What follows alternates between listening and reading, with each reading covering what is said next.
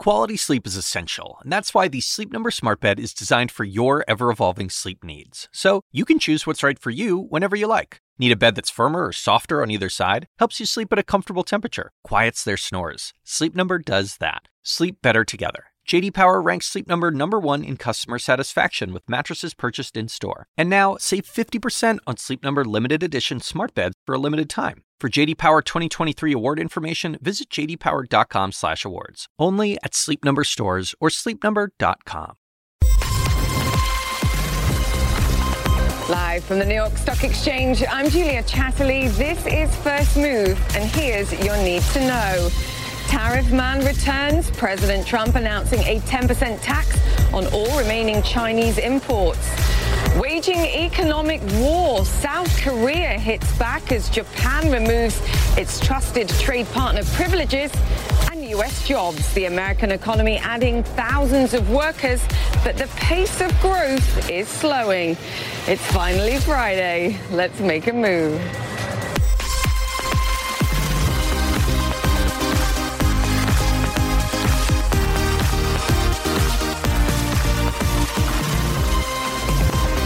Welcome to First Move. Never mind, finally Friday. It's a fast-paced Friday and 24 hours of playing for the global economic outlook with trade tensions galore. Not only that, of course, U.S. jobs are front and center this morning too. We've just had those numbers, so let's get to those first. The U.S. economy adding some 164,000 workers last month.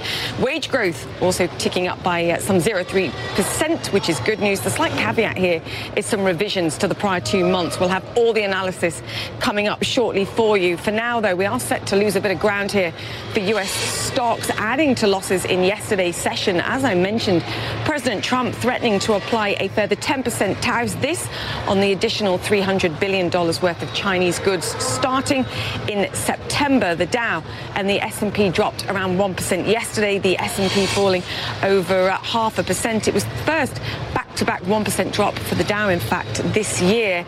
Now, if these tariffs actually hit, it will mean then that most goods entering the United States from China are facing some form of tariff. This means consumer products in particular now, and they could therefore get more expensive in the United States. As a result, Apple stock falling some 2% yesterday. Nike falling over 3%. The electronics retailer Best Buy falling by almost 11%. All of them down pre-market yet again today. The pullback is global. We saw Asia stocks get hit, European stocks under pressure today, and as you would imagine, bond prices rising as investors sought safe haven assets.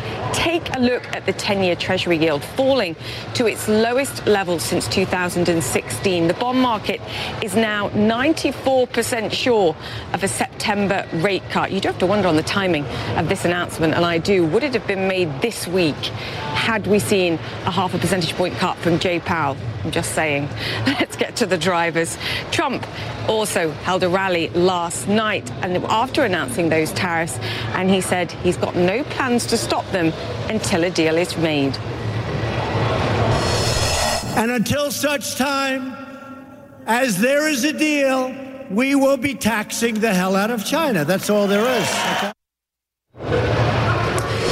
Catherine Rampell, uh, CNN contributor, joins us now. Catherine, great to have you on the show. Clearly, we don't believe that anything was expected of the talks this week, and they clearly didn't go very well. What do you make of the decision and the timing here from President Trump? Uh, I think it's bizarre in the sense that the economy is basically the only good thing that he has going for him, the only thing that's keeping him politically afloat. And a day after the Fed chair that he chose uh, told the world multiple times that the single biggest risk to the U.S. economy and to the global economy would be tariffs, of course, Trump added or announced anyway another round of tariffs. Um, look, it's possible that he got the wrong message from the rate cut, uh, which obviously that same Fed Chair Jay Powell also oversaw. But if so, that was completely the wrong takeaway. Yeah, the argument here is that he knows that Jay Powell and the Federal Reserve will cushion the blow here as far as the economy is concerned by cutting rates. So it, it, gives him some support here. I guess the question is, how does China retaliate now and what impact does that have? Because we know that their economy also under pressure here. Right. Right. So their economy is under pressure. There is uh, great worry about the ongoing slowdown within China. China is limited in its ability to uh, impose more tit for tat retaliatory tariffs just because they buy many fewer American goods than we buy of Chinese goods. But they have plenty of other tools at their disposal, right? I mean, they can uh, up the number of inspections of American companies that are operating within China. They can deny licensing deals. They can do a lot of other things to make life quite unpleasant for U.S. companies that are uh, that have a presence within China. Uh, they can turn away goods. They can have more inspections of good of you know cherries and and and other produce at their ports, for example, in, until they rot. We saw that happen actually last year when trade tensions were similarly high. So there's a lot at risk here, uh, not only for U.S. consumers, which uh, research, several research reports have already shown are paying, are, are bearing the burden of the trade war already, but of course also for American manufacturers. Absolutely. And actually, that's only set to accelerate if we do see these tariffs apply because it puts consumer goods front and centre this time around. To your point, if this is playing to the base, and we saw that in that rally last night from, from President Trump, uh, there's an offset here. The pain that consumers, that can farmers, particularly in the United States, manufacturers continue to feel versus the political win of taking a really hardline stance with China here. He's kind of putting the politics before the economics right now. Well, that's assuming he's getting the politics correct. The latest round of tariffs that he has announced will be much more salient to consumers because, as you point out, it's on consumer goods. It's on iPhones, clothing, toys, shoes, uh, all sorts of things that people actually buy at, at the store, right? So they, they're much more likely to notice and to kind of connect the dots here.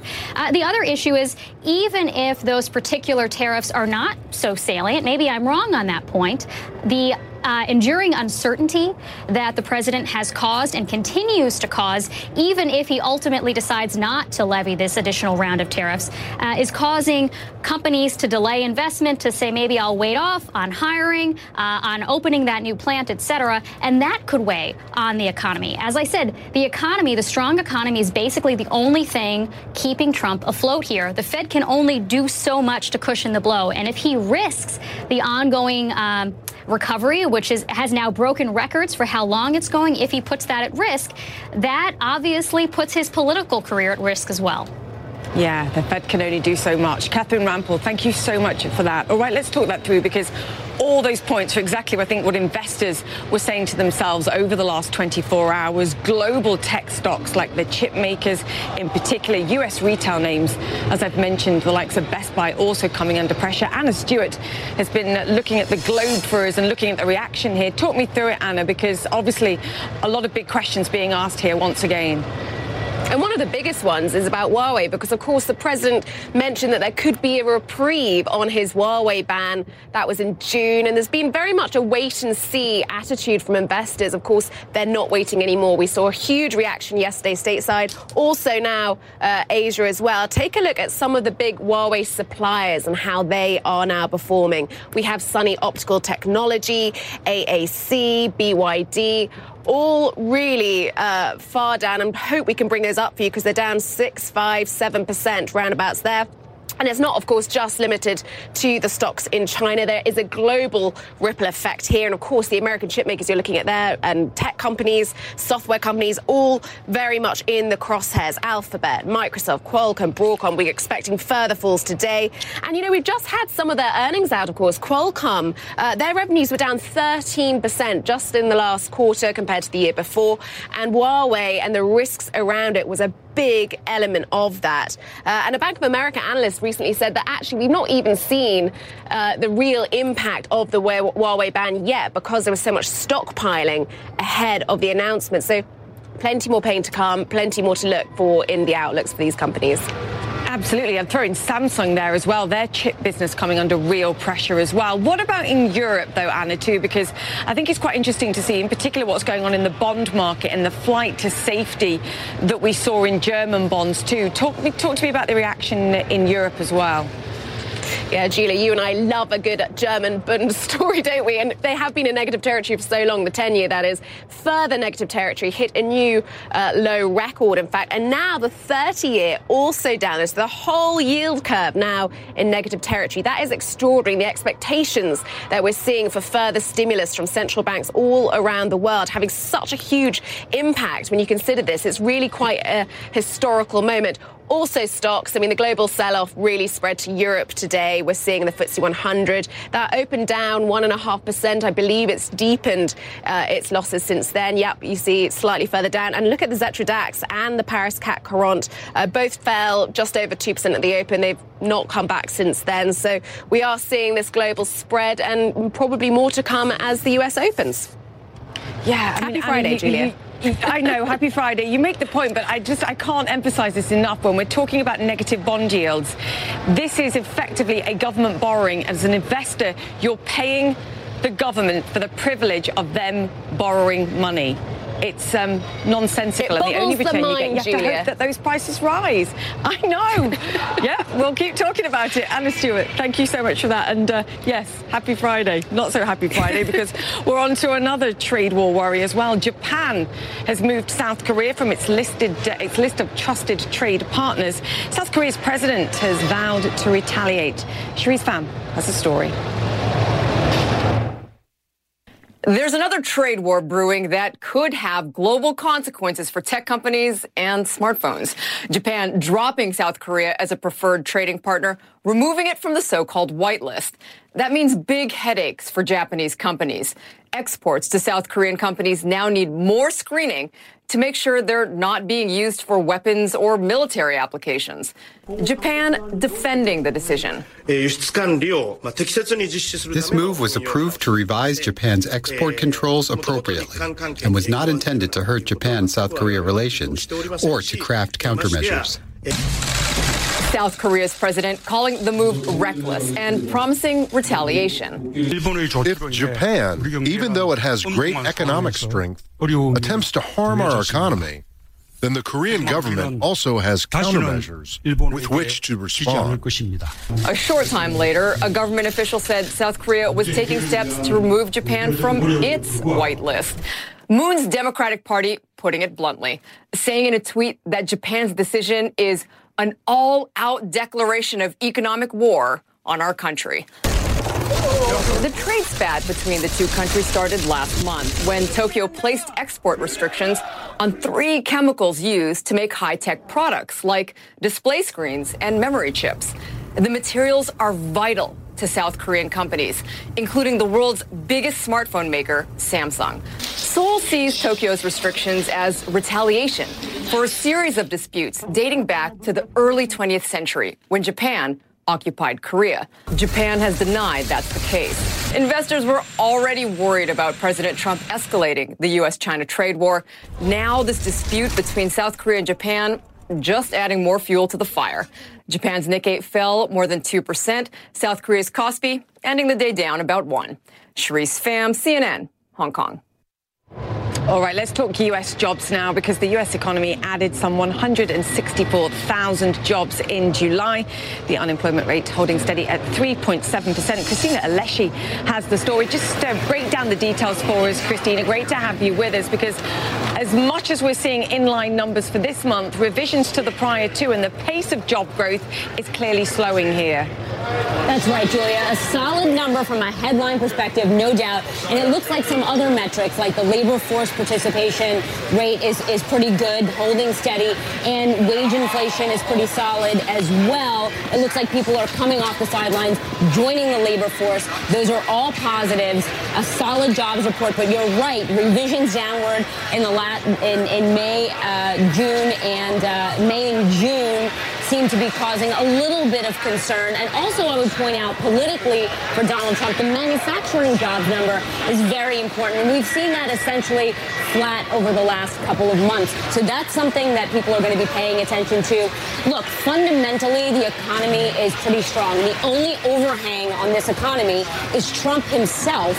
And I was talking to sources yesterday who told me, look, we had a lot of cushion maybe a year ago for some bad decisions, but we are on a razor's edge right now. Investors are very skittish, and anything could, there's a, basically a low margin for error, which is why there's so much speculation that Trump escalated the trade war to basically corner the Fed into cutting rates again. It is a risky move because, as I said, investors, CEOs, C-suite types see that there's very little margin for error here. So Trump taking a gamble for political gain, but it's unclear how this is going to play out.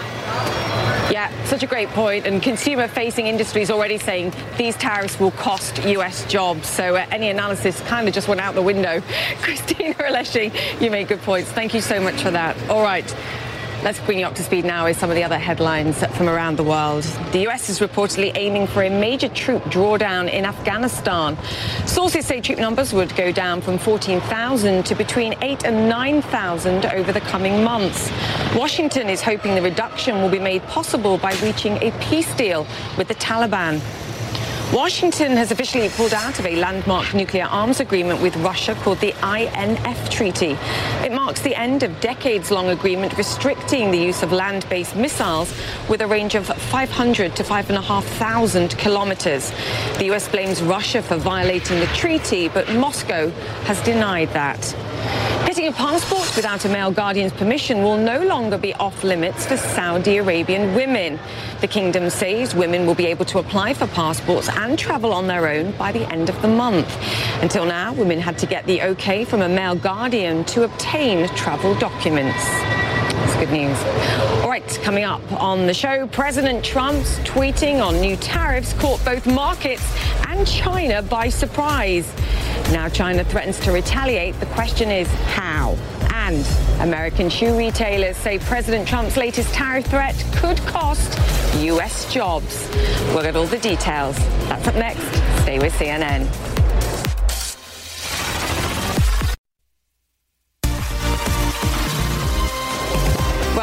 To First Move live from the floor of the New York Stock Exchange for the final session this week. And I'm just looking at US futures right now, and I do think we've uh, clawed back a bit of the earlier pressure right now. The Dow futures now are trading almost flat, so it'll be interesting to see how we open up. We've had the new trade threats, of course, from President Trump against Chinese imports. We've also had US jobs numbers to digest. The US uh, adding some 164,000 non-farm jobs last month, in line with expectations though losing, paring back, uh, revising downwards uh, the prior two months by some 41,000 jobs. Also watching a statement from the president on EU trade later today. So it's all happening. The speculation that he will announce an agreement to open up European markets to US beef. So some good news among the more concerning. Let's talk it all through with uh, Leland Miller. He's the CEO of China Beige Book and joins us now. Great to have you with us. Great to be here. What's going on here? Because clearly uh, President Trump is thinking that further pressure can be applied to China here, perhaps to bring them to the table? Miscalculation or a, good calculation?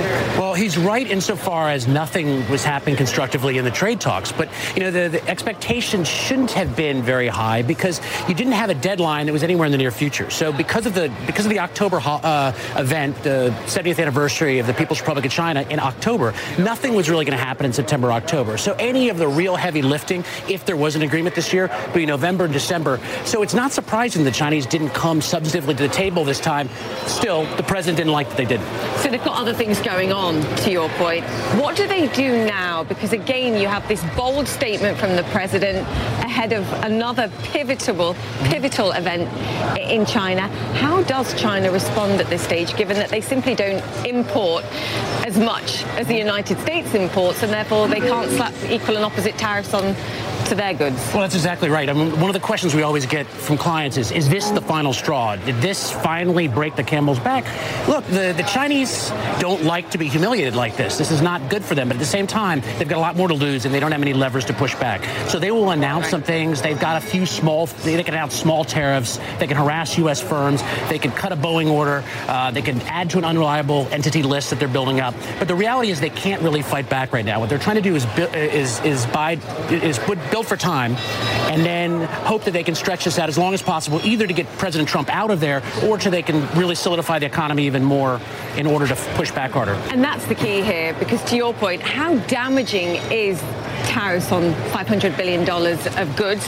What are companies in China saying as they're having conversations with US purchasers here as well that are perhaps saying, look, we're going to have to shift our supply or our production to other countries in Asia, perhaps the likes of Vietnam, because we're already hearing noises. Right. It's tempting to think of this as just another addition of tariffs. But, you know, the, the beginning, when, when President Trump started laying, layering on tariffs, the Chinese were able to counteract that through backdoor subsidies, through front door subsidies, through devaluation of the currency. It's been getting harder. And this last tranche of tariffs, if they go to 25% on everything, this is going to be major pressure on the Chinese economy that they really can't uh, fight back very well against. So they're hoping it doesn't happen. There would be a bad effect in the United States as well. I mean, this would hit consumers without question. But this is could be really damaging for China, which is another reason that they don't really want to stay in this game, but they're going to be very inclined to do so.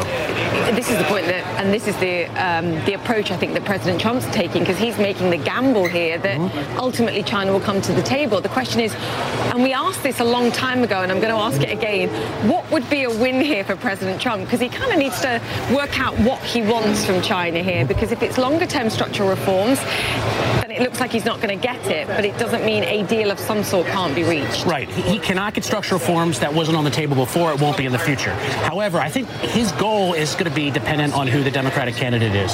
So if he's going against an arch protectionist, someone like Sanders or Warren, or someone he thinks is going to try to outflank him from the left on the protectionist side, then coming to a deal will be very difficult. If it's somebody else like Joe Biden, it'll be a lot easier. And so I think he is creating as many options for himself as possible. If he wants a baby deal, he wants to increase purchases, he can do that, but it won't be anything substantive. And so I think he's biding time, putting more pressure on and trying to have it both ways for as long as possible. What are you seeing in terms of the data in China? I mean, you said it's getting tougher and tougher, but you know, we've had you on as well, and you said they're being targeted about stimulating the retail sector. Mm-hmm. So if you compare what we saw for the growth numbers, and we know we raise a few eyebrows when we get those growth numbers from, from China, um, if you compare that to what's going on regionally, Singapore, for example, I mean, their their exports are really struggling. You can see that there's this real sensitivity there. There's a contrast between the two. So what actually are you seeing in China? Right. Well, we don't look at the growth numbers because what the Chinese don't announce when things are really bad, so they can't announce a recovery. And what you had is really bad growth in the, Q, in the fourth quarter of last year and a recovery in the first quarter and even a little better second quarter. This is not what the official numbers said. So you've actually seen a strengthening economy. It, it hasn't been beautiful, but it's been better than people think. Uh, now, this last tranche of tariffs, if it goes into effect, we'll put that to the test. But overall, I think we're seeing a little bit of a stronger economy, which is why the Chinese have gotten cockier in the trade negotiations. What does this mean for Xi as well when he goes into this meeting at the, in the final quarter of this year? Does he go, look, you know, you can see what President Trump is doing here. It's impossible for me to negotiate. This is what I'm dealing with, mm-hmm. guys. In a way, does it help him? I think it does. I think that this is actually a very, very positive uh, event for President Xi going into the Beidaihe leadership retreat because people are going to be looking around and say, this guy, Trump, can't be managed. He can't be controlled. You're doing what you can. It's hard, sort of hard to fault you when there's no one in the world who can actually control this guy. So I think that this helps him. Uh, I think that this will unify the Chinese leadership to some degree around a response, and, uh, and it puts the Chinese in a probably a better place than they were several weeks ago. What's the end game here? If you had to guess, what's the end game? Whether it's the economics on both sides, the politics on both sides, what do you think the end game is? If they want a baby deal, they can get it. But I think we're getting closer and closer to the point where neither side wants that deal. They'd rather string this along for a little bit longer and then play politics on both sides, and this thing falls apart. And meanwhile, Jay Powell cuts rates. While Jake Powell get very actively cuts rates, you may even see QE early next year. Really? And very quickly, do you think we would have seen this announcement this week if Jay Powell would have cut rates by half a percent? No, I don't. I've been arguing this with a lot of people. I think that had Jay Powell cut by 50 basis points, Trump would have said, I told you so. Look at this beautiful stock market rise. Everything looks better. And he would probably have pushed off this announcement on China. Theory. Leland Miller, always a pleasure to have you on. The CEO of China Beige Book there. All right, more analysis to come. We are counting down to the market open for the final time this week. Muted open. We'll see how it shapes up. Stay with First Move. You're watching CNN.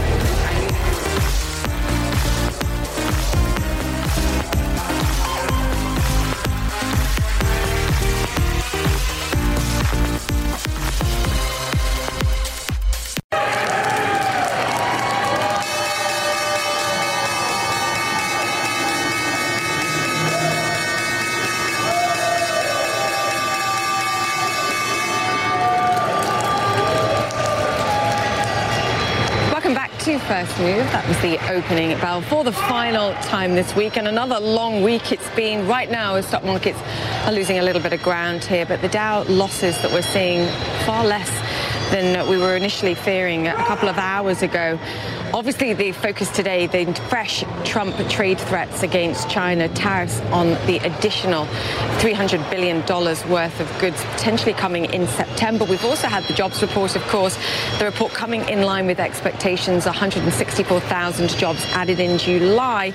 But the three-month average is the weakest it's been in around two years. As we were discussing earlier on in the show, the pace of jobs growth is slowing here. What about for the US dollar, of course, pulling back after hitting it two-year highs. It's down right now against uh, the major currencies a little bit, but up over half a percent against the Chinese yuan. One of the potential levers, of course, that China could pull here. The question is that has complications of its own. Beijing has warned, though, of retaliation in the wake of Trump's tariff threat, saying, quote, we are open to talks, but we are not afraid of a trade war. Matt Rivers has all the details. Well, Julia, we know that Donald Trump has proclaimed himself a tariff man, and uh, he lived up to the billing on Thursday, announcing new 10% tariffs on $300 billion worth of Chinese imports to the United States. And if you're saying to yourself, well, wait, didn't he do that already? Well, yes, sort of. He'd previously authorized 25% tariffs on $250 billion worth of Chinese imports. So take that, add on the new $300 billion worth of tariffs, and where does that leave you? Well, that leaves you with nearly every single product America imports from China now facing tariffs. That's everything from toys to iPhones to furniture, basically a lot of the goods that ordinary consumers buy. And retailers in the U.S. are not happy about this, with a vice president of the Retail Industry Leaders Association saying in a statement, quote, American families shouldn't be a pawn in this trade war. Today's announcement only moves us closer to consumers bearing the brunt of the pain. They say that because a tariff is essentially a tax on the company in the United States that wants to import things from China. So now, for example, when a retailer buys a baseball glove from China, it costs more because of the tariff. That cost is often then passed on to the consumer. But it's not just consumers that will feel the pain from this. It's also American companies that export goods to China and American companies that need access to the Chinese market for their bottom lines. Now, China has already put tariffs on a lot of American imports, and they'll likely increase those in response to Trump's latest move. And they could also make life harder for American companies by restricting access to China's market. Look, in the end, a lot of people agree that China has engaged in unfair trade practices for a very long time. Things like stealing intellectual property or forcing American companies to transfer technology to their Chinese partners. And there are a lot of people who are applauding the Trump administration for taking concrete action to try and change those behaviors in a way, frankly, that previous administrations, both Republican and Democrat, didn't. But where there is disagreement is on whether tariffs are an effective way to get China to change its economic ways, because ultimately, tariffs can hurt American consumers and American companies. And Julia, you and I both know that pain will only increase the longer this trade war goes on. Julia?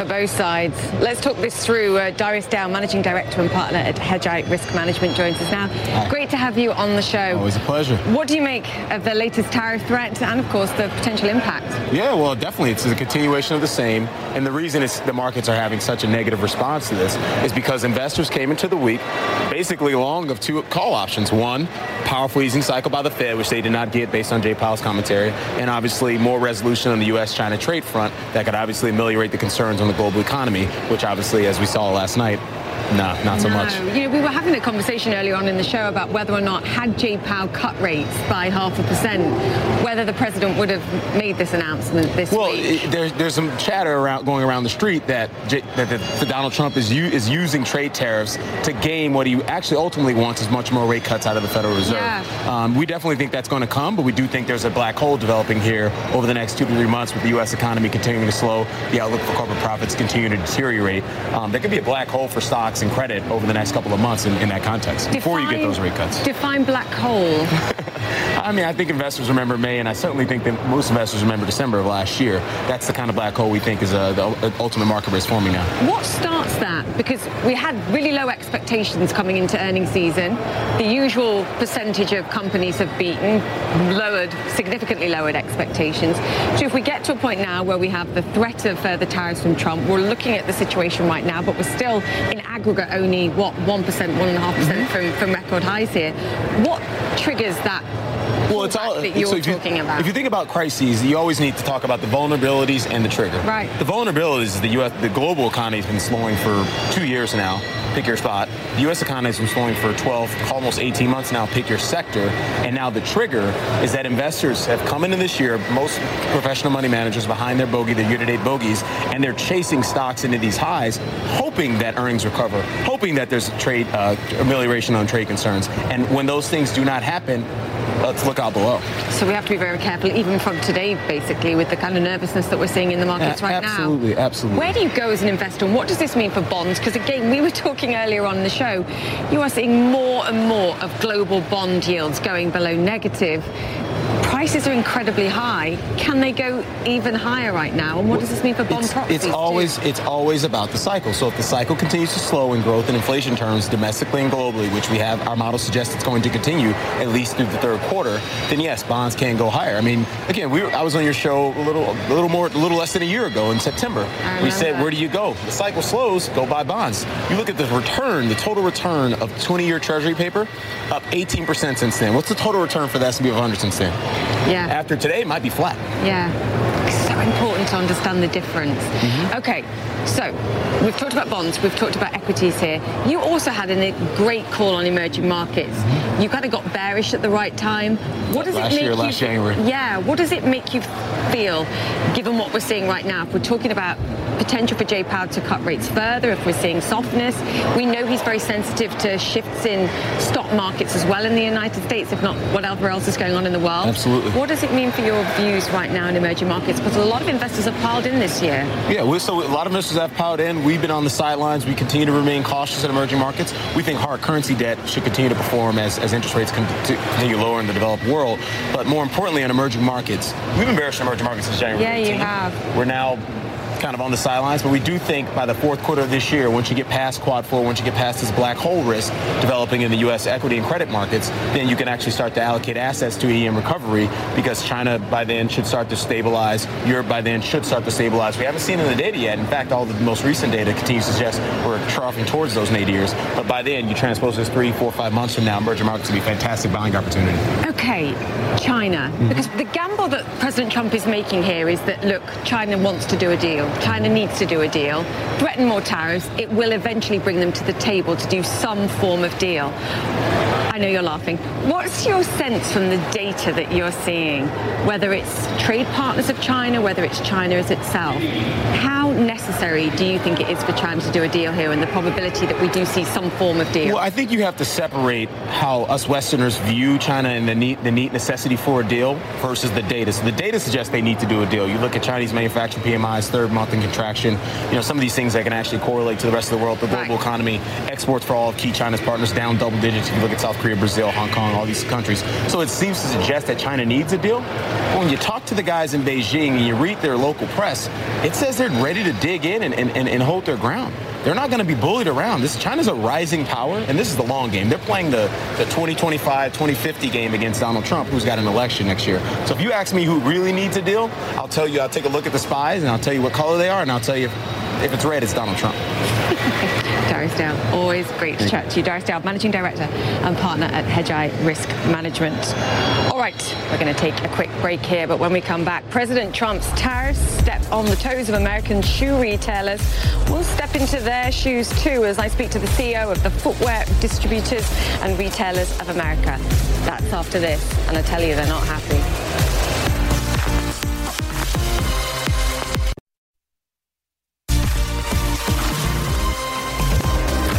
To First Move. President Trump's tariff talk could come at the cost for some American retailers while uh, President Trump has suggested that this, of course, may resonate with his own base, U.S. shoe retailers are worried that they could be hurt by the additional 10% tariffs on $300 billion of Chinese-made goods. Matt Priest is the president and CEO of Footwear Distributors and Retailers of America, and he joins us now from Washington. Matt, fantastic to have you with us once again. You've said you're incredibly dismayed at this announcement. Talk us through what this is going to mean ultimately for those you represent, but also for U.S. consumers. Yeah, thanks for having me on, Julia. It's, it's great to be back with you. Our big concern is that now the president has launched these new tariffs on every single item that comes from China, and that's that's going to hit pocketbooks of every single American, which includes footwear. And as we talked about before, footwear already has very high duty rates. We paid $3 billion in duties last year, and we know for a fact that as prices go up, the consumer will be hit. And so if you think about the consumer being hit on every single consumer good, this will be a death by a thousand cuts for, our, for American consumers here at home. I mean, just to be clear, 70% of shoes sold in the United States come from China, and they already have a 67% duty applied to those shoes. Can you give us a sense of just what kind of increase in cost we're potentially talking about if this is passed on? Yeah, so it just depends on the rate. So if we stick at 10%, the 10% rate will take a pair of canvas sneakers and will instantly jack up the price $10. So if you have a $50 pair of sneakers, it'll be $10 in added cost. It's a $60 pair of sneakers out of the gate. Uh, particularly when we're heading into the holiday season, it's a, this is terrible timing. But then it spreads across everything. It is electronics, it's books, paper products, apparel, toys, you name it. This is going to be uh, hitting consumers just as we get back get into the holiday season, and they're not going to be able to avoid it. Consumers will not be able to hide from these price increases. Does it going to mean that we see U.S. companies who ultimately are paying a higher price to import these goods go, you know what? we simply can't hire the same amount of people or continue to hire the same amount of people because you've suggested it's going to cost US jobs. Is that the case? That's- that is the case because you got to think of tariffs as a cost to an American company. It's it's touted by the president as a cost the Chinese are paying, and maybe it's it's dampening demand on for Chinese goods, which impacts the Chinese manufacturing sector.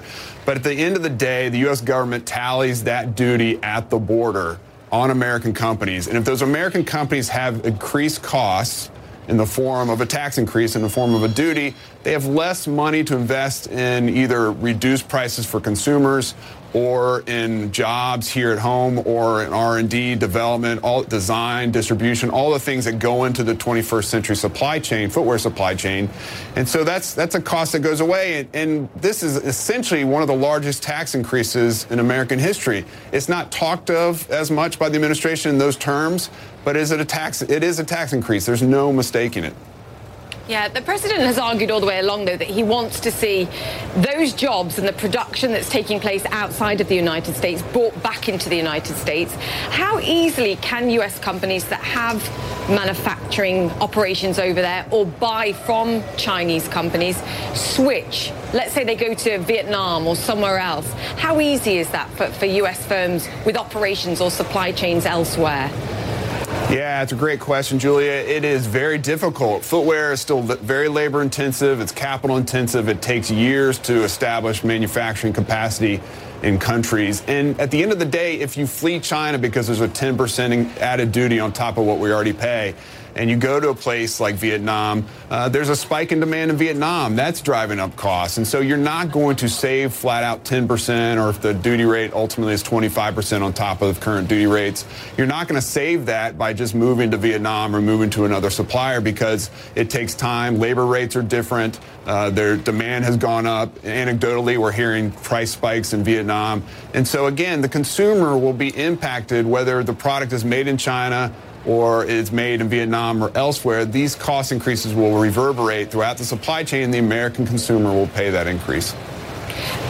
We know what's going on here to some degree. It's an effort to reach a, a, trade deal and improve conditions with China. Do you see this as the White House putting politics perhaps before economics here and, and that American families, the US consumer, is kind of getting caught in the crossfire? That's what it does feel like, Julia. In the, in the end of the, or at the end of the day, it seems that the administration, the president himself, is trying to apply pressure as the two sides again meet here in September, uh, at least according to published reports. And so, it, are they looking to have added pressure and more kind of a sense of urgency with these discussions in September because the president seems to be getting antsy about the need to have a deal? Uh, the longer this hangs out there, the harder it will be on the economy, particularly if we're heading into a softer economic period. The uncertainty is driving companies crazy. And so it might be a political attempt to try to put pressure on the Chinese to force them to want to do a deal. But it seems, as your, as your recent guest just said, that the Chinese are digging in. Uh, published reports in Beijing are talking about the need to continue kind of rope a dope. It seems like there's a collective rope a dope on both sides happening, which makes us think that this this trade spat, this trade war, is not going to be over anytime soon. Priest, President and CEO of Footwear Distributors and Retailers of America. So thank you so much for joining us on First Move today. Thank you, Julia. Thank All right. More to come. You're with First Move.